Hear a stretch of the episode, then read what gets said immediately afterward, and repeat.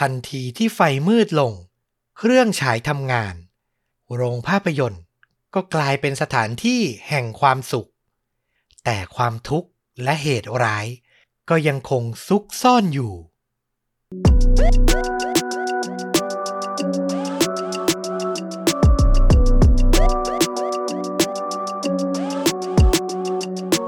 สวัสดีครับ ยินดีต้อนรับเข้าสู่ The A Files Podcast จาก ช่องชวนดูดะ อยู่กับต้อมนะครับ กับพอดแคสต์ เล่าเรื่องสั้นลุ้นระทึกหลากหลายหัวข้อ วันนี้ก็ต้องขอชี้แจง รายละเอียดเนื้อหาเล็กน้อย เพราะมีคุณผู้ฟังบางท่าน คอมเมนต์ติชมมาว่า เอ๊พอดแคสต์รายการใหม่นี้ทำไมถึงนำเรื่องที่อาจจะไม่ได้มีข้อมูล ข้อเท็จจริง จริงจังมาเล่า เขาก็รู้สึกว่ามันเป็นเรื่องแต่งหรือเปล่า เรื่องโม้หรือเปล่า อาจจะไม่ถูกใจคุณผู้ฟังบางท่านนะครับ ผมก็ต้องขออนุญาตชี้แจงเล็กน้อยว่า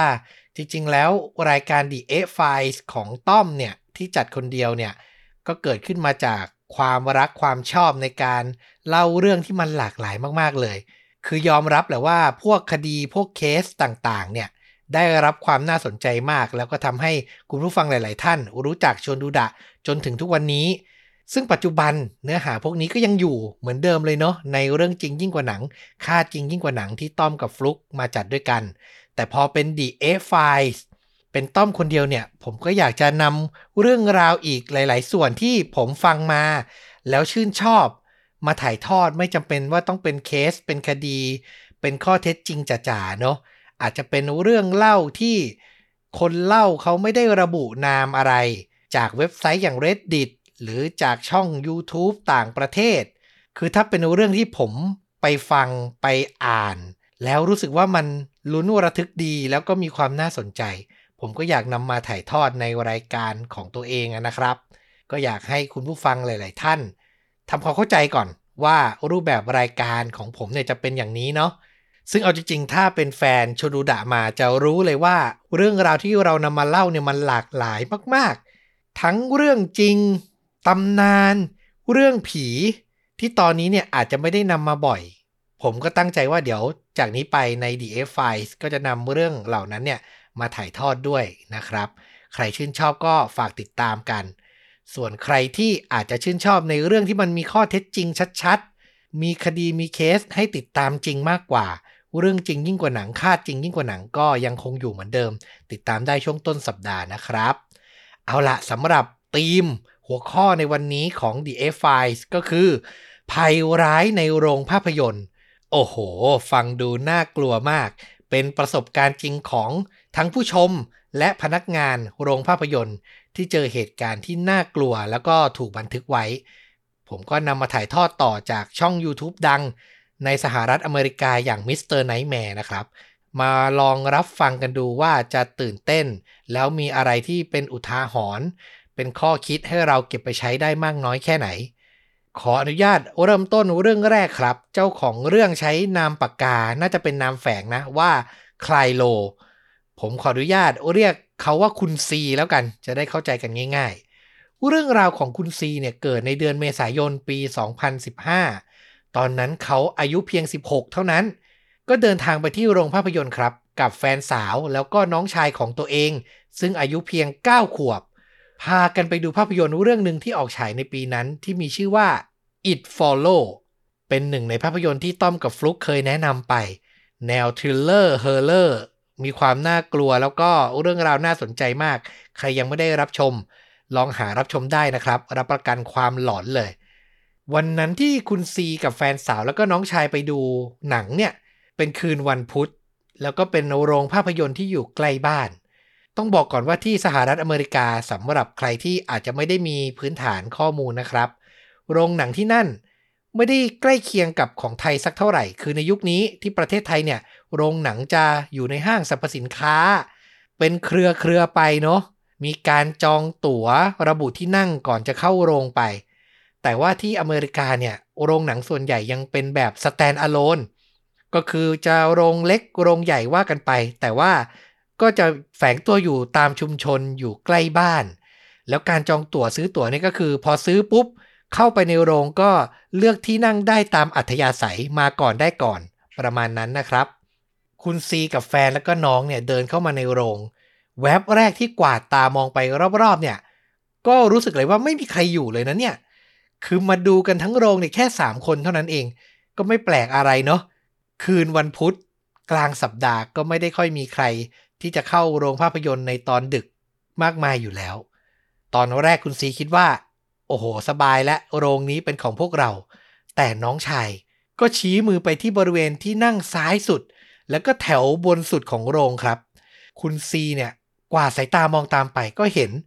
ชายสวมเสื้อฮูดชายคนนั้นก็เอาฮูดเนี่ยขึ้นมาคลุมศีรษะไว้ เป็นเสื้อสีเทา และเขาก็นั่งอยู่คนเดียว คือริมสุดเลยแล้วก็แถวบนสุด มันก็ดูน่าขนลุกเนาะมันนั่งกลางดึกดูหนังคนเดียว แต่คุณซีก็ยังไม่ค่อยใส่ใจอะไรมากนัก เขาก็เดินนำแฟนกับน้องไปนั่งแถวกลางครับ ซึ่งบริเวณด้านหน้าเนี่ยก็คือจะเป็นทางเดิน ไม่ได้มีที่นั่งอยู่ นั่งตรงนั้นเนี่ยอาจจะใกล้จอหน่อย แต่ว่ามันก็สบายตรงที่สามารถเหยียดเท้าได้เต็มที่ครับ แล้วทั้ง 3 คนก็นั่งห่างๆกันนะ คือไม่ได้นั่งชิดกัน มีที่นั่งว่างเนี่ยขั้นตัวไว้ ซึ่งดูแปลกๆเหมือนกันเนอะธรรมดาไปกับแฟนก็น่าจะอยากนั่งติดกัน แต่คุณซีเล่าว่าไอการนั่งแบบนี้มันเป็นเทคนิค เพื่อตัดรำคาญน้องชายที่ชอบชวนคุย ชอบเซาซีอะนั่งห่างๆกันไว้ดีกว่า แต่ก็อยู่แถวเดียวกัน ตัวคุณซีเนี่ยนั่งเอียงไปทางซ้ายมือของโรง ก็คือใกล้กับชายปริศนาในเสื้อฮู้ดสีเทา คนนั้นน่ะมากที่สุด หันหลังแล้วก็มองเอียงๆไปนิดนึง ก็จะเห็นชายคนนั้นได้ชัดเจนเลย แต่อย่างที่บอกเนะว่าวินาทีนั้นเขาก็ไม่ได้สนใจชายปริศนาคนนั้นแต่อย่างใด และหลังจากหนังตัวอย่างฉายได้ประมาณ 5 นาที ภาพยนตร์เต็มเรื่องเนี่ยก็เริ่มฉาย ไฟในโรงก็มืดลงครับ แล้วพอคุณซีดูภาพยนตร์ต่อไปได้อีกประมาณ 5 นาที เขาก็ได้ยินเสียงแกะขนมเสียงดังออกมา น้องชายวัยเก้าขวบของเขานั่นเอง คือเหมือนแกะเปลือกลูกอม แล้วก็เอามาเคี้ยวแล้วเสียงดังมาก นี่แหละน่าจะเป็นเหตุผลหนึ่งที่ทำให้เขาอยากนั่งห่างๆกันนะเนาะเขาก็หันไปดูน้อง บอกให้น้องเนี่ย แกะห่อเบาๆ เงียบเสียงหน่อย พอพูดเสร็จ สิ่งที่คุณซีได้ยินหลังจากนั้นก็คือ มันมีเสียงขยับตัวมาจากด้านหลัง เสียงดังเลย เหมือนลุกจากที่นั่งแล้วก็เดิน คุณซีก็รอเวลาสักพัก แล้วก็ค่อยๆ เหลือบหันกลับไปดู แล้วก็เห็นว่าชายปริศนาในเสื้อฮูดคนนั้นน่ะเขาลุกขึ้นมาจากที่นั่งเดิม แล้วย้ายลงมา ใกล้ตัวคุณซีมาอีกหนึ่งแถว คุณซีก็ยังไม่ได้คิดอะไร อาจจะคิดว่า เออ สงสัยเขาอยู่ริมสุดอะบนสุดเลย มองจอไม่ชัด ก็เลยขยับลงมามั้ง ก็คิดแค่นั้นก็หันกลับไปชมภาพยนตร์ต่อ แต่ถัดมาได้อีกประมาณ 5 นาที ก็มีเสียงดังมาจากด้านหลังอีกครับ คุณซีก็สงสัยอีกครั้ง ก็เลยค่อยๆ หันเหลือบกลับไปดู แล้วเขาก็เห็นชายคนเดิม ย้ายลงมาใกล้ตัวพวกเขาเนี่ยอีกแถวหนึ่ง คือมันใกล้ขึ้นใกล้ขึ้นทุกที คุณซีเริ่มรู้สึกไม่ดีแล้ว ก็เลยโน้มตัวไปกระซิบบอกแฟนสาวว่า เธอเธอ ฉันเล่าอะไรให้ฟังแต่อย่าเพิ่งหันไปมองนะ คือเมื่อกี้อะ ฉันเห็นผู้ชายที่นั่งด้านบนน่ะ ขยับมาใกล้แถวที่เรานั่งอยู่ ขยับมาสองครั้งแล้ว แต่สิ่งที่เกิดขึ้นคือแฟนสาวพอได้ยินก็ยักไหลเหมือนไม่ได้สนใจอะ คือเหมือนแล้วไงเขาอยากย้ายก็ปล่อยเขาย้ายไปสิ เธอก็ไม่ได้สนใจอะไรก็หันกลับไปรับชมภาพยนตร์ต่อ คุณสีก็ทำอะไรไม่ได้ ก็ต้องนั่งต่อไปเช่นกัน แต่ในใจเนี่ยเริ่มกังวลแล้วแล้วพอผ่านไปอีกประมาณ 4-5 นาที ถึงตรงเนี้ย เขายังไม่ได้ยินเสียงการขยับเขยื่อนตัวแต่อย่างใด แต่ใจมันอยากรู้ว่าข้างหลังอะมีความเคลื่อนไหวอะไรไหม ก็เลยแอบหันกลับไปมองอีกทีครับ แล้วภาพที่เกิดขึ้นก็คือชายคนเดิม ขยับเข้ามาใกล้พวกเขาอีกแล้วหน้าขนลุกเนาะคือใกล้เข้ามาใกล้เข้ามา คุณซีบอกว่าครั้งนี้ นับไปเนี่ย ห่างกันแค่สามแถวเท่านั้นเอง จะถึงแถวที่พวกเขาเนี่ยนั่งอยู่แล้ว แถมตอนนี้ชายในเสื้อฮูดสีเทาคนนั้น ไม่ได้นั่งริมสุดติดทางเดินแล้วด้วย แต่ขยบมานั่งใกล้ๆตรงกลางจอ พูดง่ายๆ คือ หันกลับไปด้านหลังตรงๆเนี่ย เห็นผู้ชายคนนี้ชัดขึ้นมาแล้ว เจอแบบนั้นเข้าไป คุณซีก็ไม่เป็นอันดูหนังเลย เก็บอารมณ์ไม่อยู่ ก็ต้องแอบไปกระซิบบอกแฟนอีกครั้งว่าเนี่ย เธอ ผู้ชายคนนั้นขยับเข้ามาใกล้อีกแล้ว แฟนของคุณซีได้ยินสองครั้งแล้วก็เลยอะไหนดูหน่อยซิมันน่ากลัวหรือมันเป็นอะไร เธอก็เลยหันเหลือบมองไปดูครับ ก่อนจะหันกลับมาสบสายตากับคุณสีด้วยสีหน้า ที่ดูกังวลอย่างเห็นได้ชัด คือมันดูผิดปกติ แล้วดูน่ากลัวมากจริง ๆ ถึงตรงนี้จินตนาการของคุณซีเตลิดไปไกลมากๆ เขานึกภาพชายคนนี้ค่อยๆ ขยับใกล้เข้ามาใกล้เข้ามา จนมาอยู่ด้านหลังเขา แล้วเป็นไปได้ไหมว่าชายคนนั้น อยู่ดีๆ อาจจะควักอาวุธอะไรออกมาก็ได้ แล้วก็ทุบทำร้ายเข้าที่ด้านหลังศีรษะของเขาเลยอะ่ะคือจะปล่อยให้สิ่งนั้นน่ะเกิดขึ้นไม่ได้ ใจหนึ่งคุณซีก็เลยตั้งใจว่า ถ้าชายคนนั้นลุกขึ้นย้ายที่นั่งอีกที เขาจะหันกลับไปถามเลยว่า ต้องการอะไร แต่อีกใจหนึ่ง คุณซีก็อดคิดไม่ได้ว่า แล้วถ้าชายคนนั้นแค่อยากหามุมดูหนังที่ดีที่สุดล่ะ เป็นไปได้ไหมว่าเขาอาจจะแค่เป็นคนปกติธรรมดาก็ได้ ระหว่างที่ความคิดในสมองกำลังต่อสู้กันอยู่นั้น คุณสีก็หันไปดูอีกที แล้วปรากฏว่าชายคนนี้ ขยับเข้ามาใกล้อีกแล้วครับ เหลือห่างกันแค่สองแถวเท่านั้นเอง แล้วอย่างที่บอกตอนนี้ตำแหน่งที่นั่งมันตรงกันกับคุณซีด้วย และที่สำคัญพออยู่ใกล้ ก็ยิ่งเห็นพฤติกรรมของเขาได้ชัดเจนขึ้น ซึ่งท่าทางมันดูแปลกมาก คือเขาไม่ได้เงยหน้ามองจอ แต่เหมือนก้มหน้ามองตักตัวเองอยู่อะ โอ้โห เข้าใจยากมากว่าพฤติกรรมเช่นนี้คือ จะทำอะไรต้องการอะไร ในใจคุณซีเนี่ย อยากจะลุกขึ้นยืนถามให้รู้แล้วรู้รอดกันไปเลย แต่ด้วยความที่ตัวเองก็เป็นแค่เด็กวัยรุ่นในตอนนั้นอายุ 16 เท่านั้น จะบอกว่ายังเด็กอยู่ก็ได้อะเนาะเขาก็เลยยังไม่ได้มีความกล้าพอที่จะแบบเอ่ยปากออกไป ระหว่างนั้นที่นั่งเครียดอยู่ อยู่ดีๆ น้องชายวัยเก้าขวบ ก็หันมาบอกคุณซีว่าปวดฉี่จะขอไปเข้าห้องน้ำสัหน่อย พูดเสร็จเด็กน้อยก็เดินออกจากโรงไปเลย คือคุณซีได้ยินน้องบอกจะไปเข้าห้องน้ำก็รับฟังไปอย่างนั้นแหละ คือในหัวสมองอะ่ะ มันคิดกังวลแต่ผู้ชายที่อยู่ด้านหลัง สุดท้ายเขาก็เลยกลั้นใจ แล้วหันไปมองเช็คผู้ชายคนนั้นอีกครั้ง คือครั้งนี้อะถ้าชายคนนั้นย้ายมาอีกอะ ก็คือนั่งชิดกันแล้วนะ ห่างกันแถวเดียว แต่ปรากฏว่าพอหันหลังกลับไปดู ชายคนนั้นหายไปแล้วครับ หายออกจากโรงไปเลย คุณซีก็แอบกระซิบบอกแฟน แฟนก็ตอบกลับมาว่า ก็ดีแล้วนี่ จะได้ดูหนังต่อได้ คุณซีก็คิดแบบเดียวกัน แต่คิดเช่นนั้นได้ไม่นาน เขาก็นึกขึ้นมาได้ว่า เมื่อกี้น้องชายเพิ่งขอตัวไปเข้าห้องน้ำหยกหยกแล้วอยู่ดีๆ ชายในโรงก็หายไป หลังจากนั้นไม่นาน มันจะเกิดอันตรายอะไรขึ้นกับน้องของเขาหรือเปล่า คือมันบังเอิญมันเฉพาะจาะจงเกินไป คิดได้ดังนั้นคุณสีก็บอกแฟนว่าเธอ ดูหนังไปก่อนนะ ผู้จบเขาก็รีบวิ่งออกจากโรงภาพยนตร์ มุ่งตรงไปยังห้องน้ำทันที แล้วทันทีที่ออกมาอยู่บริเวณหน้าโรง มันก็จะเป็นโถงทางเดินที่ค่อนข้างเปลี่ยว เพราะว่ามันก็ดึกแล้วนะครับสุดปลายทางเดิน คุณซีมองเห็นชายในเสื้อฮู้สีเทาเนี่ย เปิดประตู เข้าห้องน้ำไป คุณซีไม่คิดอะไรแล้ว วิ่งตามไปจนถึงหน้าประตูห้องน้ำแล้วก็รีบผลักประตูเปิดออก ภาพที่เขาเห็นคือ ชายปริศนาคนนั้น ก้มลงนั่ง แล้วก็มองลอดช่องใต้ประตู ห้องส้วมสองห้องอยู่ คือศีรษะแทบติดกับพื้นเลย มองลอดช่องเข้าไปว่าในห้องน้ำมีคนอยู่ไหม แปลกมาก นึกภาพตามคือ ห้องน้ำเนี่ยพอเปิดประตูเข้าไปมันก็จะมีห้องน้ำย่อยๆ ให้เราปลดทุกข์อยู่ใช่ไหมครับ แล้วชายคนนี้ก้มมองลอดช่องใต้ประตูอยู่ พอเห็นว่าคุณซีเนี่ยเปิดประตูตามเข้าไป ชายคนนั้นก็หันกลับมามองสบสายตากัน แต่ยังไม่ทันที่จะมีการพูดถามหรือทักท้วงอะไร อยู่ดีๆคุณซีก็ได้ยินเสียงตะโกนเรียกชื่อของเขา มาจากอีกมุมทางเดินหนึ่ง คุณซีก็หันมองกลับไป แล้วเห็นเป็นน้องชายของตัวเองอะ่ะ โบกมือ แล้วก็เรียกทักเขา เรื่องของเรื่องคือโชคดีมาก น้องชายของคุณซี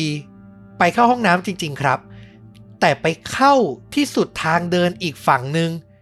คนละจุดกับที่ชายใส่เสื้อฮู้ดเนี่ย มาก้มมองลอดช่องใต้ประตูห้องส้วม สุดท้ายก็เลยไม่ได้เจอกัน คุณซีซึ่งตอนนั้นยืนอยู่หน้าห้องน้ำ ก็เลยรีบวิ่งกลับไปหาน้อง แล้วก็พากันเดินเข้าไปในโรงภาพยนตร์ เรียกแฟนสาวให้ออกมาเป็นการด่วน จากนั้นพวกเขาทั้งสามก็เดินไปบริเวณเคาน์เตอร์ ซึ่งมีพนักงานของโรงภาพยนตร์อยู่ แล้วก็ทำการเล่าเหตุการณ์ทั้งหมดให้ฟัง พนักงานของโรงก็รีบโทรศัพท์แจ้งเจ้าหน้าที่ตำรวจเป็นการด่วน อย่างไรก็ตามกว่าเจ้าหน้าที่จะมาถึง ชายปริศนาคนนั้นก็หายตัวไปแล้วครับ เจ้าหน้าที่ก็มาขอดูภาพในกล้องวงจรปิดของโรงภาพยนตร์ ก็เห็นนะว่าเขาอะเดินออกมา หลังจากที่น้องชายของคุณซีอะเดินมาเข้าห้องน้ำได้ไม่นาน แต่อย่างที่บอกคือโชคดีมากว่าเดินไปคนละทาง ไปเข้าห้องน้ำที่อยู่คนละมุม ไม่อย่างนั้นเนี่ยเดาไม่ออกเลยนะว่า ถ้าชายคนนั้นมองลอดช่องใต้ห้องน้ำแล้วไปเจอน้องชายคุณซีอะอะไรจะเกิดขึ้นหลังจากนั้น อันตรายมาก ๆ เลยนะครับ คือผมว่ามันได้ข้อคิดเตือนใจมาก ๆ เลยว่า การไปรับชมภาพยนตร์รอบดึกเนี่ย ต้องระแวดระวังตัวเองให้ดีๆ แล้วการจะปวดท้องขอไปปลดทุกข์เข้าห้องน้ำเอาให้ชัวร์ๆตามภาษาคนคิดมากแบบผม ชวนเพื่อนไปดีกว่านะครับผมน่าจะปลอดภัยที่สุด เพราะเราอยู่นอกบ้าน เราไม่รู้เลยนะว่า อันตรายมันจะมาถึงตัวเราตอนไหน อย่างเรื่องนี้เนี่ยมองมุมหนึ่งมันอันตราย แต่อีกมุมหนึ่งเราก็ยังตัดสินไม่ได้เนะว่าชายคนนั้นเนี่ยพฤติกรรมแปลกๆนั้น เขาต้องการจะทำอะไรกันแน่ เขาต้องการจะทำร้ายใครจริงหรือเปล่า อันนี้ก็อยากให้ลองมาถกกัน ใครคิดเห็นอย่างไรก็ลองคอมเมนต์พูดคุยกับต้อมได้ ใต้คลิปนี้เลยนะครับผม เอาละจบไปหนึ่งเรื่องราว จากผู้ที่ไปรับชมภาพยนตร์รอบดึก ทีนี้มาถึงเรื่องราวจากเหล่าพนักงานในโรงภาพยนตร์กันบ้าง เรื่องนี้เกิดขึ้นที่สหรัฐอเมริกาเช่นกันครับ ย่านฮันติงตันลองไอซ์แลนด์รัฐนิวยอร์ก เจ้าของเรื่องเนี่ยใช้นามแฝงว่าคุณไรอันเอ็มผมขอเรียกเขาว่าคุณไรอันแล้วกัน คุณไรอันเล่าว่าตอนที่เขาอายุ 16 ปี งานพาร์ทไทม์งานแรกที่เขาทำก็คือ การเป็นพนักงานประจำอยู่ที่โรงภาพยนตร์ใกล้บ้านนี่แหละ แล้วคืนที่เกิดเหตุนั้นเป็นเวลาประมาณ5ทุ่มคืนวันจันทร์ครับ เหลือหนังที่ฉายอยู่อีก2โรง ใกล้จะจบแล้ว ตัวคุณไรอันก็นั่งเล่นเกมบนโทรศัพท์มือถือ อยู่ที่บันไดข้างๆโพเดียมจำหน่ายตั๋ว เขาเนี่ยทำงานอยู่กับพนักงานอีกคนนึง ซึ่งเป็นพนักงานประจำไม่ได้พาร์ทไทม์เหมือนเขานะครับ ก็จะเป็นผู้หญิงที่มีอายุมากกว่า มีชื่อว่าเคที่ ในขณะที่เขานั่งอยู่ตรงบันไดเล่นเกม อยู่นั้น เคที่ก็ตะโกนมาบอกให้เขาเนี่ย ถูพื้น เตรียมการให้เรียบร้อย อีกนิดเดียวหนังจะฉายจบแล้ว ส่วนตัวเธอเนี่ยจะขอออกไปทำธุระข้างนอก ไม่เกินหนึ่งชั่วโมงจะกลับมา ช่วยปิดโรงหนังตอนที่หนังเนี่ยฉายจบ คุณไรอันแกก็บอกนะว่า เคที่อาศัยความเป็นซีเนียก็ใช้แกทำโน่นทำนี่เป็นประจำ แล้วก็มักจะชอบแวบหายในเวลากลางดึกประมาณอย่างเนี้ย อยู่ตลอด พอเคที่เปิดประตูเดินออกจากอาคารไป ไรอันก็ถูพื้นแบบเร่งด่วนทำให้เสร็จไวๆ จากนั้นก็เดินกลับไปนั่งบริเวณบันไดที่เดิม แล้วก็นั่งเล่นเกมเหมือนเดิม ต้องบอกว่าเรื่องราวเกิดขึ้นในปีไหนไม่แน่ชัด แต่ผมวิเคราะห์เอาว่าน่าจะอยู่ในช่วงยุค 90 จนใกล้ ๆ ปี 2000 เพราะว่าคุณไรอันเล่าให้ฟังว่าเขาอะเล่นเกมผ่านโทรศัพท์มือถือจอพับ แล้วเกมที่เขาเล่นเนี่ยก็ใกล้เคียงกับเกม Tetris เกมตัวต่อชื่อดังที่โอ้โห ผมก็เล่นมาตั้งแต่สมัยเป็นเด็กเลยอะยาวนานมาแล้วเหลือเกินนะครับ คุณไรอันบอกว่าจริง ๆ แล้วอะเขาก็ค่อนข้างกลัวนะ อยู่คนเดียวกลางดึกแบบนี้ จะมีหัวขโมยมีโจร บุกเข้ามาปล้นหรือเปล่าก็ไม่รู้ คือก็กังวลอยู่อย่างเนี้ยทุกคืน แต่ในคืนนี้สิ่งที่เกิดขึ้นคือ เขาได้ยินเสียงประตูทางเข้า สู่ตัวอาคารเข้ามาที่โรงภาพยนตร์เนี่ยเปิดออก แล้วจากประตูหน้านั้นน่ะผู้ที่เปิดเข้ามาจะต้องเดินผ่านล็อบบี้ แล้วเลี้ยวขวาเข้ามา ถึงจะมาเจอช่องขายตั๋ว โพเดียมขายตั๋วที่ไรอันนั่งอยู่ เขาก็ได้แต่ภาวนาว่าให้เสียงเปิดประตูนั้นน่ะ เป็นเคที่ที่กลับมาจากทำธุระเถอะ จะได้โล่งใจว่าไม่มีคนแปลกหน้าเดินเข้ามา แต่ปรากฏว่า มีร่างร่างหนึ่งเดินเลี้ยวมา แล้วไม่ใช่เคที่ครับ แต่เป็นชายวัยกลางคนคนหนึ่ง สีหน้าเขาเนี่ยไม่ค่อยสบอารมณ์สักเท่าไหร่ ไรอันเอ่ยปากบอกออกไปว่า โรงภาพยนตร์กำลังจะปิดแล้ว เข้าไปชมไม่ได้แล้วนะครับ แต่ชายคนนั้น พึมพำถามเสียงเบากลับมา คือแทบจะฟังไม่ได้สับเลย ต้องพยายามตั้งใจฟังมากถึงจะรู้เรื่องว่า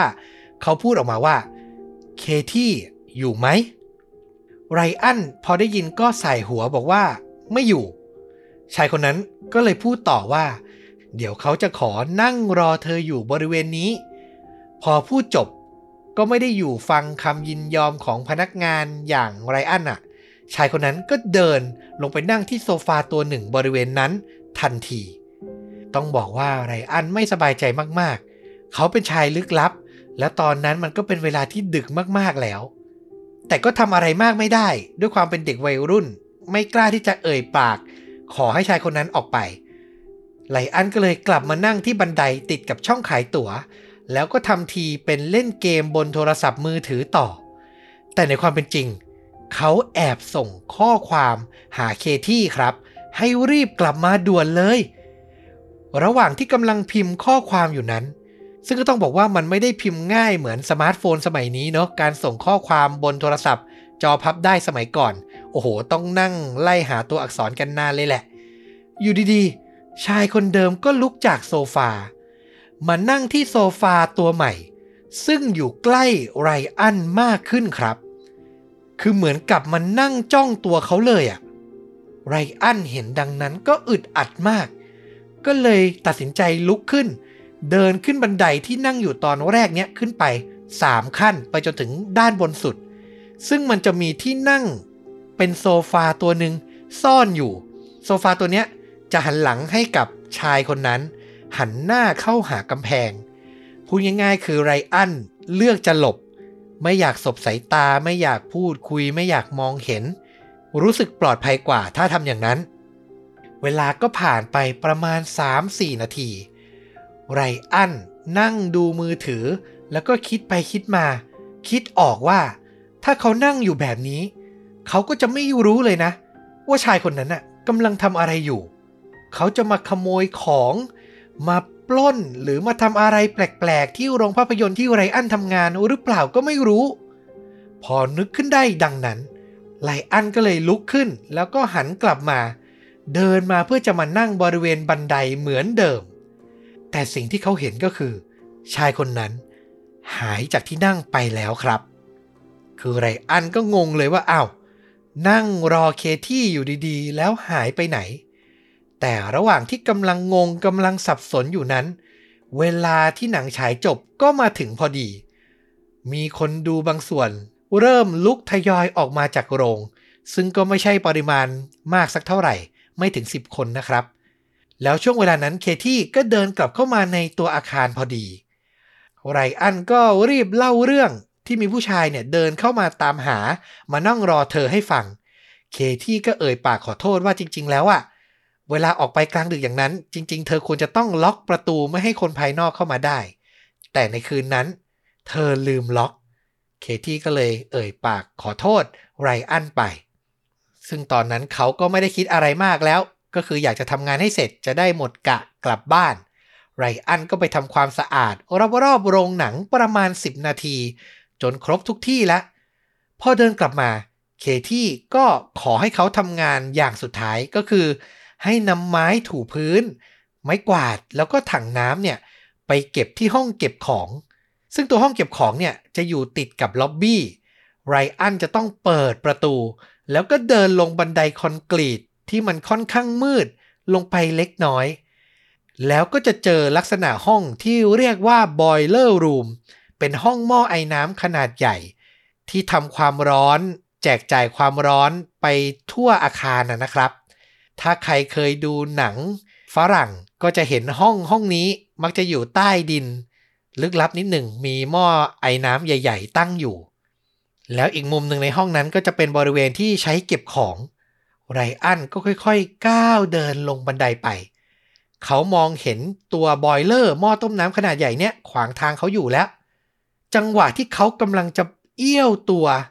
หลบบอยเลอร์เนี่ยเพื่อเดินเข้าไปด้านในสุด สายตาเขาดันเหลือไปเจอแขนคนครับ หลบอยู่ที่มุมสุดอีกฝั่งของห้องเลย นึกภาพตามนะ คือเหมือนมีผู้ชายคนหนึ่งยืนซ่อนตัวหลบมุมอยู่อีกฝั่งของห้อง ใช้ตัวบอยเลอร์ตัวหม้อไอ้น้ำเนี่ยบังตัวไว้ แต่บังได้ไม่หมด แขนเล็ดลอดออกมา ให้ไรอันเห็น เขาก็ตกใจตื่นกลัวขึ้นมาเลย แต่ก็พยายามตั้งสติ คือตอนนั้นเนี่ยจะให้เดินเข้าไปอะไม่ไปแน่ๆ สุดท้ายไรอันก็เลยตัดสินใจ วางไม้กวาดวางไม้ถูพื้นเอาไว้ แล้วก็วิ่งกลับไปที่บริเวณล็อบบี้ที่เคที่เนี่ยทำงานอยู่ ไปบอกว่าเนี่ยเห็นแขนคนมีคนหลบอยู่ในห้องเก็บของ เคที่ก็ตกใจมาก รีบไปเช็คกล้องวงจรปิดว่ามีใครแอบเดินเข้าไปบริเวณนั้นไหม แล้วภาพที่ปรากฏขึ้นมา ก็เป็นภาพของชายคนนั้นครับ ที่เดินเข้ามาแล้วอ้างว่ามานั่งรอเคที่ พอเคที่เห็นชายในภาพก็อุทานออกมาเลยว่า นั่นมันสามีเก่าของฉันนี่ ไลอันได้ยินดังนั้นก็ตกใจหวาดกลัวตาม ภาพที่ปรากฏคือเขาอะนั่งรออยู่บนโซฟาสักพัก ไรอันก็เดินหลบมุมไป แล้วต่อมาไม่นาน ชายคนนั้นก็ลุกขึ้น แล้วก็เดินออกจากอาคารโรงภาพยนตร์ออกไปด้านนอก คือไม่ได้เดินเข้าไปแอบในห้องเก็บของแต่อย่างใด ไรอันเห็นดังนั้น ก็ตกใจแล้วก็รีบพูดยืนยันกับเคที่ว่า มีคนแอบอยู่ในห้องเก็บของจริง ๆ นะ แต่ว่าสามีเก่าของเคที่คนนั้นเดินออกไปแล้ว แล้วชายที่อยู่ในห้องเก็บของตอนนี้ คือใครอะ่ะ เคที่กับไรอันมองหน้ากัน แล้วสุดท้าย ก็ตัดสินใจ พากันเดินออกมานอกตัวอาคารเพื่อความปลอดภัยไว้ก่อน จากนั้นเคที่ก็ควักโทรศัพท์ขึ้นมา โทรหาสามีเก่า ไรอันสังเกตเห็นรู้สึกว่าเหมือนเธอจะติดต่อเขาไม่ได้ สุดท้ายเคที่เลยตัดสินใจโทรแจ้งนายวันวันรอจนกระทั่งเจ้าหน้าที่ตำรวจมาถึง ก็บอกเรื่องราวทั้งหมดไป เจ้าหน้าที่ก็ควักอาวุธคู่กายออกมา พร้อมไฟฉาย จากนั้นก็ค่อยๆ เดินย่างกรายลงไป ตรวจสอบที่ห้องเก็บของไรอันบอกว่าเขารออยู่ด้านนอกอาคารไม่นาน แล้วภาพที่ปรากฏต่อมาก็คือ เจ้าหน้าที่ตำรวจสองคนที่ลงไปตรวจสอบ เดินกลับขึ้นมา พร้อมควบคุมตัวชายวัยกลางคนคนหนึ่งซึ่งเขาไม่เคยเห็นหน้ามาก่อน แต่สภาพชายคนนั้นเนี่ย เหมือนกับมาเฟียอิตาลีอะ คือมีเชื้อสายอิตาลีแล้วก็ดูท่าทางเป็นนักเลง ถูกตำรวจเนี่ยสวมกุญแจมืออยู่ โอ้โห ไรอันเห็นภาพดังนั้นก็ยิ่งสับสนไปใหญ่ ชายคนนี้คือใคร และเขาตั้งใจมาทำอะไร แล้วสุดท้าย เคที่ก็เป็นคนที่เฉลยเรื่องราวทั้งหมดครับ เธอเล่าให้ไรอันฟังในภายหลังว่า อดีตสามีของเธออะไปมีเหตุกระทบกระทั่ง กับแก๊งคนร้ายมาเฟียอิตาลีพูดง่ายๆ แก๊งหนึ่งคือไปขัดผลประโยชน์กัน แล้วคนพวกนั้นก็ขู่ว่า ถ้าไม่ยอมทำตาม จะไปทำร้ายภรรยาเก่าเป็นการเอาคืน อดีตสามีของเคที่ก็เลยรีบมารับเธอที่โรงภาพยนตร์ มาเจอกับไรอัน แต่ก็ไม่ได้เจอตัวอดีตภรรยาแต่อย่างใด สุดท้ายรอไปรอมารอไม่ไหวก็กลับก่อน โดยที่ไม่รู้เลยว่าแก๊งคู่อริ ส่งคนแอบมาลอบทำร้ายภรรยา มารออยู่ในห้องเก็บของแล้ว คิดดูว่าวินาทีนั้น ถ้าไรอันมองไม่เห็น แขน ปริศนา แล้วเดินเข้าไป จะเกิดอะไรขึ้นกับเขา หรือในอีกแง่หนึ่งถ้าเคที่เป็นคนเดินลงไปเก็บของเก็บไม้กวาดเอง อะไรจะเกิดขึ้นกับเธอ โอ้โห น่ากลัวมากๆ อย่างไรก็ตาม สุดท้ายไรอันก็สรุปเรื่องราวครั้งนี้ว่า เขาก็ไม่ได้มีโอกาสเจอเคที่อีกเลยครับ คือหลังจากคืนนั้นเคที่ก็ลาออกแล้วไม่ได้กลับไปทำงานที่โรงภาพยนตร์แห่งนั้นอีก ตัวไรอันก็กล่าวติดตลกว่า เรื่องราวที่เขาเจอทั้งหมดนี้ มันทำให้เขาดูเป็นคนคูลๆอะ ดูเป็นคนเท่